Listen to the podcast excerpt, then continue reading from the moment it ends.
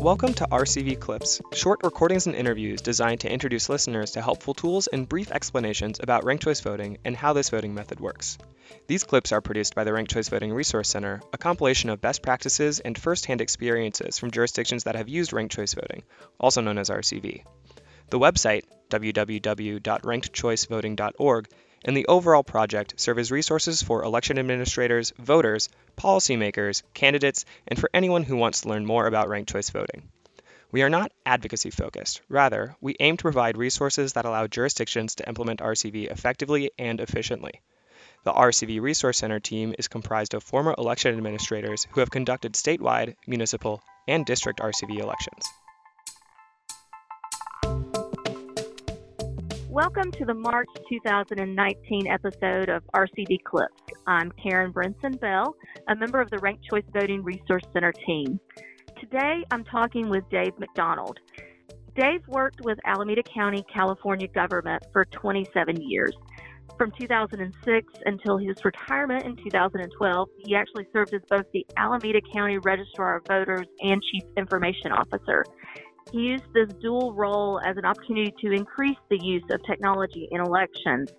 And in 2010, he implemented ranked choice voting for three cities simultaneously Berkeley, Oakland, and San Leandro. And that's the focus of our conversation with Dave for this podcast episode. Thanks for joining us today, Dave. My pleasure to be here. If you would, uh, share with us the background on how RCV came to be used in Berkeley, Oakland, and San Leandro. Sure. Well, we had the, the three cities, as you mentioned, that were interested in implementing ranked choice voting. And I think it kind of started with Oakland. They had a ballot measure at some point, uh, asking the people if they would be interested in, in using ranked choice voting, and it passed overwhelmingly.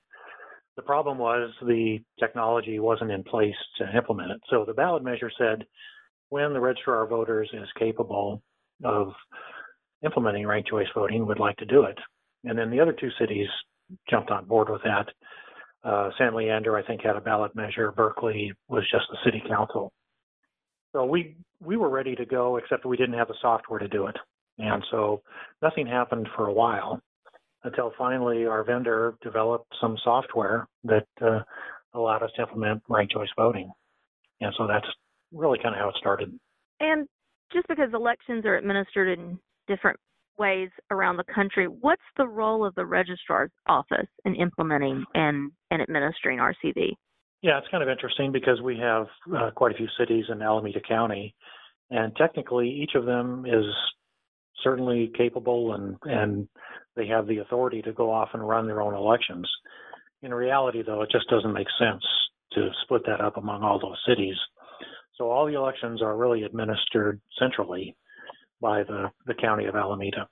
But we do it uh, obviously with a lot of consultation and, and talking to the city clerks in each of the cities. So you and your team, I mean, you mentioned that the vendor provided the software that was necessary, but what did you and your team have to do to get ready for um, RCV the first time and to get it up and running effectively? Yeah, it's interesting. You know, in the best of times, uh, smooth election is a lot of work. And so, you know, when you implement anything new, it just really adds uh, a lot to the process. So for the here we had a November 2010 election, and we started pre- preparing for it in February. So, you know, that's and we worked nonstop uh, during that whole time. Uh, we had to get the software, we had to test it. We really had to understand internally how ranked choice voting worked.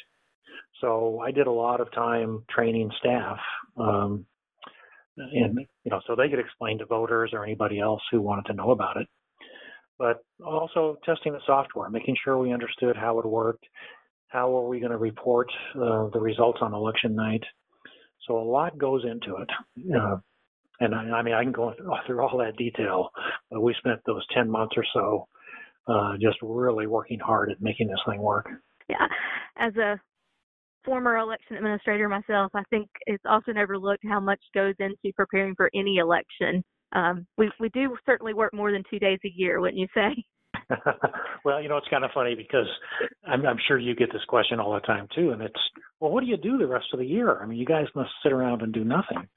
Well, you know, it's during running up to an election, it is not unusual to work for months uh, and just have a day off here and there.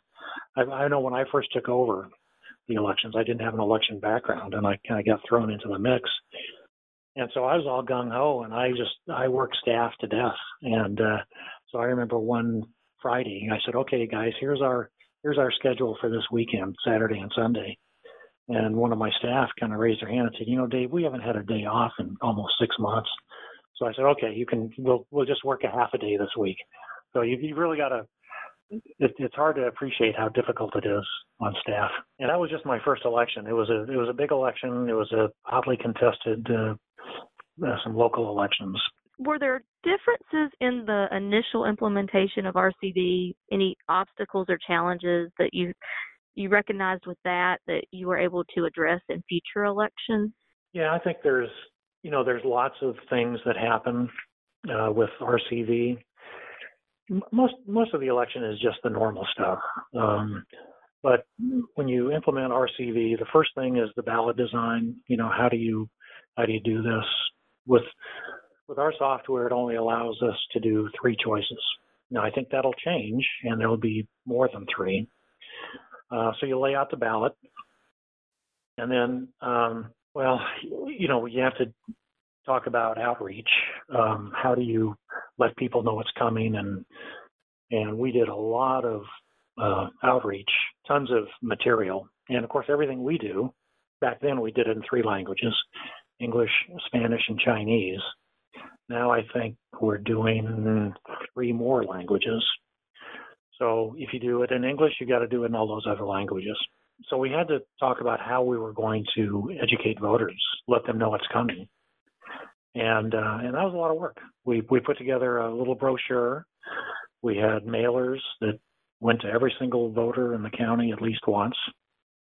Um, and you know that's that's not cheap either to do all of that were these efforts you were already doing for voter education or outreach, or was this additional that you added because of ranked choice? Yeah, this was additional. Um, I mean, we I think we did a lot of creative things. You know, we really tried to touch at some point every single voter uh, in those three cities. So, you know, and that's that's a lot of people that we had to talk to. I mean, it was maybe around 350,000 voters, give or take. Across the three cities? Across the three cities, right. Yeah. So, what were some of those things you did? Okay, well, you know, the brochure, a little trifold brochure that um, I I didn't go anywhere without a stack of those, and so every chance I got, I would pass them out to people. We had a, a great partnership with uh, our local bus company called AC Transit. So happened the person who ran AC Transit was my ex boss. And so I talked to her and she gave us a bus to use. They put those those wrappers on it. Um, mm-hmm. You know, so it it uh, said I forget exactly what it said, but you know, Alameda County voting or something. And we would take that, and they gave us a driver because they don't want me driving this bus. But they gave us a driver. We'd go out to different community events. We'd talk about ranked choice voting, pass out brochures. We had a kickoff uh, in each of the three cities uh, with the bus. So we did that. Um, we what else did we do? We gave tons of presentations. I kind of for a long time there, every single day, weekends, uh, I would go out making presentations. I I never said no to anybody who wanted me to come out and talk about ranked choice voting. And I had people that could give presentations in Spanish and Chinese as well. So we went to to oh, farmers markets. we were we were everywhere. We even put together a little uh, PSA. You know how you go to the movie theater and they essentially play commercials before the movie starts. Well, right. we had one of the, we had one of those little commercials with me just saying ranked choice voting is coming, and just a brief description of what it was. That's a great idea. Uh, I think when we talk with jurisdictions, they're always looking for you know what were what are effective techniques to reach the voters, and and I don't know that anyone's mentioned the idea of a movie theater ad, so that's a great suggestion. Um, yeah, well, you know, it's whatever you can do just to let people know what's coming. You can't, you know, in a little, I, I forget how long it was, maybe 30 seconds, something like that. In 30 seconds, you're not going to give a lot of detail, but it's raising the awareness, and and you have to focus. What what is it? What's the message you're trying to get out to the voters? And kind of early on, we decided that our approach is going to be without getting into all the what happens behind the scenes. Here's how you mark your ballot. You know, you've got three choices, and here's how you mark it. Um, and, and, rather than talk about the algorithm later uh, on how it works, mean, we could do that, and, and certainly talk a lot about it in individual trainings and in community presentations. But uh, you know, to start with, just mark your ballot correctly.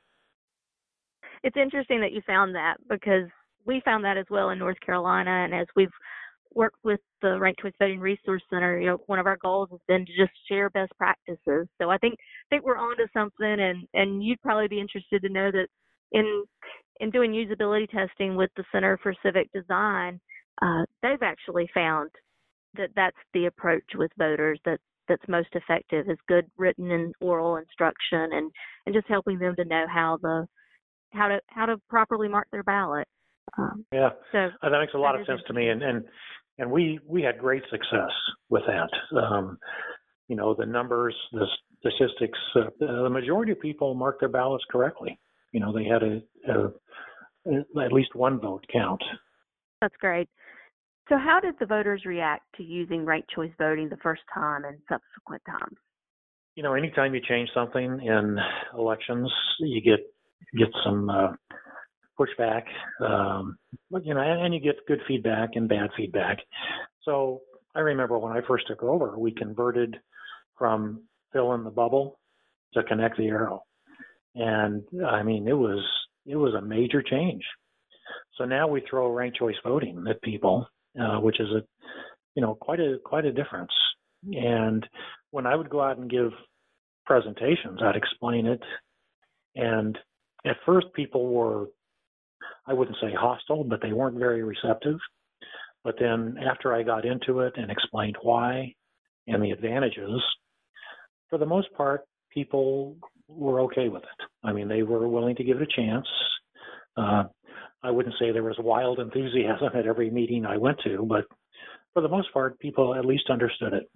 So mm-hmm. they got it. Um, now, subsequent elections, each one gets easier. You know, we don't now we don't do the outreach that we did back then. It's just not um, needed anymore. People kind of get it. But those first the first election was was a little tougher. Right. Um, lack of familiarity, like you mentioned with multiple languages and demographic groups, did you observe any difference in understanding? We really concentrated a lot of our outreach efforts, quite frankly, in the in the poorer areas, um, just because you know they're not as you know you know how it is. I mean, you have election junkies. You have people that that follow elections and every little nuance that goes on in a lot of the areas that are economically disadvantaged, they don't have that same level of interest. And so I want to make sure that we got out into the uh, Hispanic community, the Chinese community, the African American community, and really uh, let them know what was going on. So I don't think we saw really any difference in um, errors that voters made when they marked their ballots. Um, we also we also had a uh, an extra poll worker at each one of our polling places uh, that was trained especially in, in ranked choice voting, so they could answer any any questions that came up. Um, and and that I think that seemed to help uh, to do that because they and they spoke the language in that community, so we had Chinese and Spanish speakers at, at those polling places. Certainly. And did so you've mentioned you you brought on a, an additional worker at the polling places mm-hmm. uh, that obviously had an expense what kind of expenses do you feel like you had the initial implementation and then did the expenses change as you continued to use ranked choice yeah the first time is always more expensive so Um, what I did when we first started this, I formed an advisory group, and that was a pretty good sized group. Uh, it was people from each of the three cities. The mayors of each of the cities had a, were either there or had a representative, as well as the public, uh, League of Women Voters. It was a pretty big committee, and so I went through what our plans were and um, laid out the cost. We came up with a budget, and um, now this is 2010, so it's a few years ago. But our our budget we set at a million five, and that that included cost of the software plus all of the things I mentioned. And so, you know, there was some pushback on that because we were, of course, what the county does is we bill the cities for all of our work. Um, and so I'm kind of a big believer in always coming on coming in under budget, and we did. Our actual cost for this was a little over a million dollars, Mm-hmm. which I think is is pretty reasonable when you factor in the cost of the software and training and staffing and all of our materials. And then we broke out that cost proportionally to the cities uh, based on their uh, number of registered voters. So they they had a proportional share. And but they didn't have that kind of cost as you went into additional years. Is that No, subsequent years were a lot cheaper. And of course, you know, with ranked choice voting, what it allows you to do, it eliminates that primary election.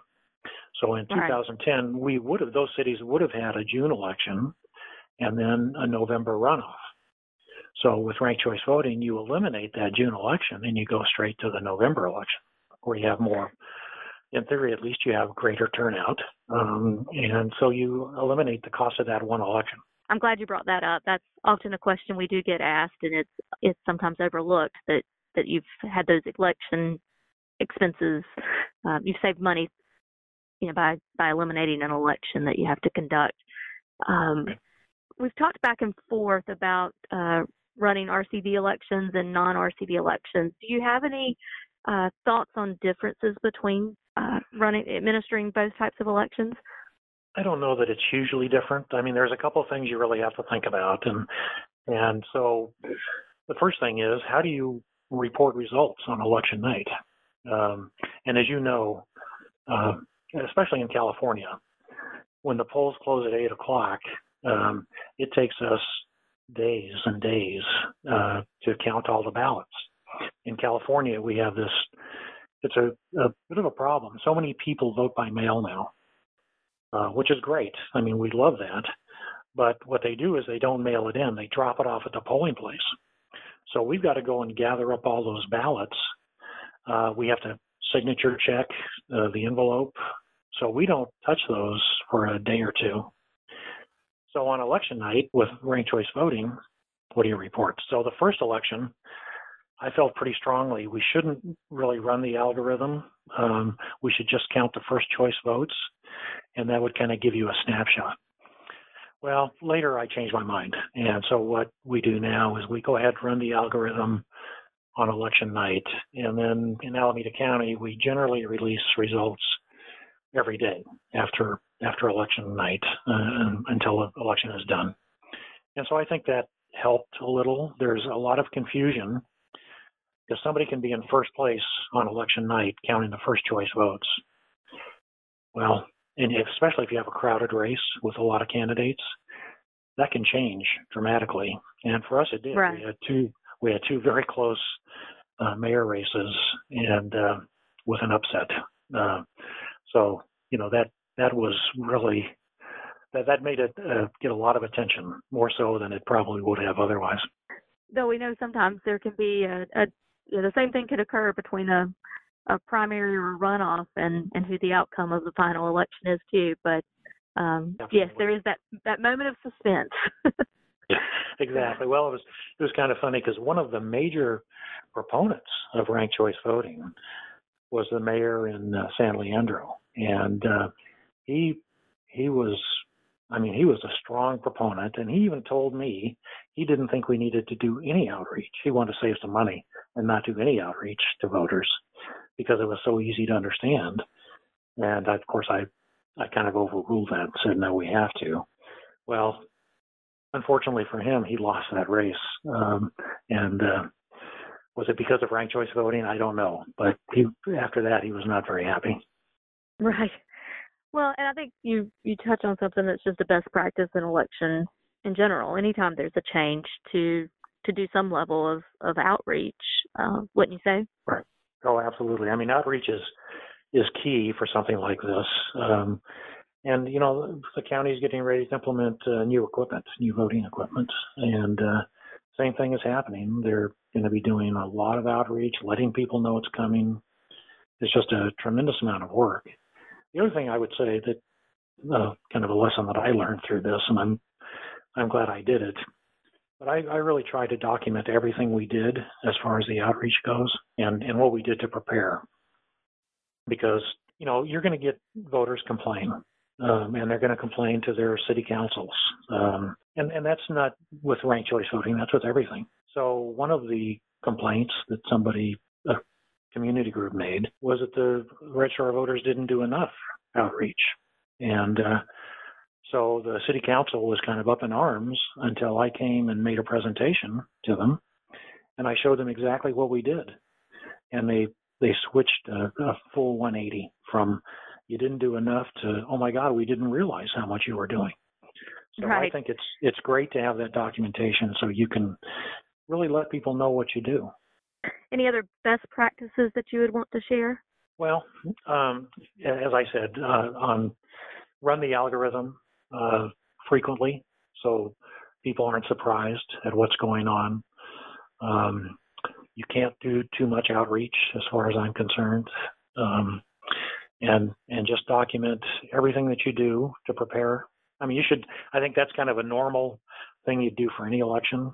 Uh, you've you've got to be able to demonstrate what you've done, because as you know, in in elections, um, it's like a, a full employment act for lawyers. I mean, everybody's suing everybody all the time. And right. So it always it's always helpful to show what you did. Uh, it sounds like that you know even after your retirement that a lot of the practices that you put into place are still carried on today. Is that what you know to be true? Yeah, yeah, I think so. I I still stay in touch, even though you know I don't want to be one of those people that kind of second guesses what's going on. But I, I stay in touch with the uh, guy who took my place, and he was he was my assistant. Um, and so the county, I think, made the wise decision in appointing him, and he is also the CIO and the registrar of voters, which I think is kind of a a, a good combination. It provides some synergy, and uh, you know, when I when I took over the job, I said, well, this is my chance to either put up or shut up. I've been an IT guy my entire career, and now I'm running an operational department. So let's see what kind of technology we can put in place. And so it was that was a lot of fun for me doing that. I think you were ahead of the curve because certainly we hear so much about technology in elections nowadays, and uh, while it's been there, uh, it's definitely front and center at this point in time. It really is. I mean, it's I can't imagine in the old days, you know, hand counting ballots and you know that's with a with a larger jurisdiction. And you know, you know how it is. People are never uh, they, they want results now. None of us like to wait. So come come eight o'clock on that Tuesday night, uh, people want to know what the results are, and they're not very understanding when it, a week or two later we're still reporting uh, the results. So technology certainly helped us account for all the ballots, track all the equipment. I mean, it was, it was so much to do. Absolutely. Well, we really do appreciate you talking with us today and sharing your experience. Now I'll turn it over to my colleague, Chris Hughes, with this month's final round, where we share an interesting bit of trivia, useful tidbit, or just something we thought was cool for folks to know about ranked choice voting.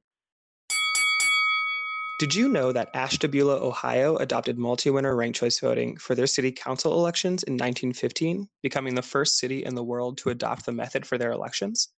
Ashtabula's use of multi-winner RCV paved the way for its inclusion in the model municipal charter put together by the National Municipal League the next year. Multi-winner RCV was ultimately adopted in 24 cities, but was repealed in 23 of those after its success in electing previously unrepresented minority groups, such as African Americans and Italian Americans, and a backlash from party bosses who could no longer control city councils. And that's the final round. Thank you for joining us today for our March RCV clip. This is a monthly segment produced by the Ranked Choice Voting Resource Center. Follow us on Twitter at RCV Resources, on Facebook, and LinkedIn at Ranked Choice Voting Resource Center. And check out our website, rankedchoicevoting.org, for more RCV resources. You can find our show anywhere you get podcasts. Please take some time to subscribe to, rate, and review the podcast, too. Our theme music is Flutterby by Poddington Bear. Until next time, I'm Karen Brinson Bell on behalf of Chris Hughes and the rest of my colleagues at the Ranked Choice Voting Resource Center.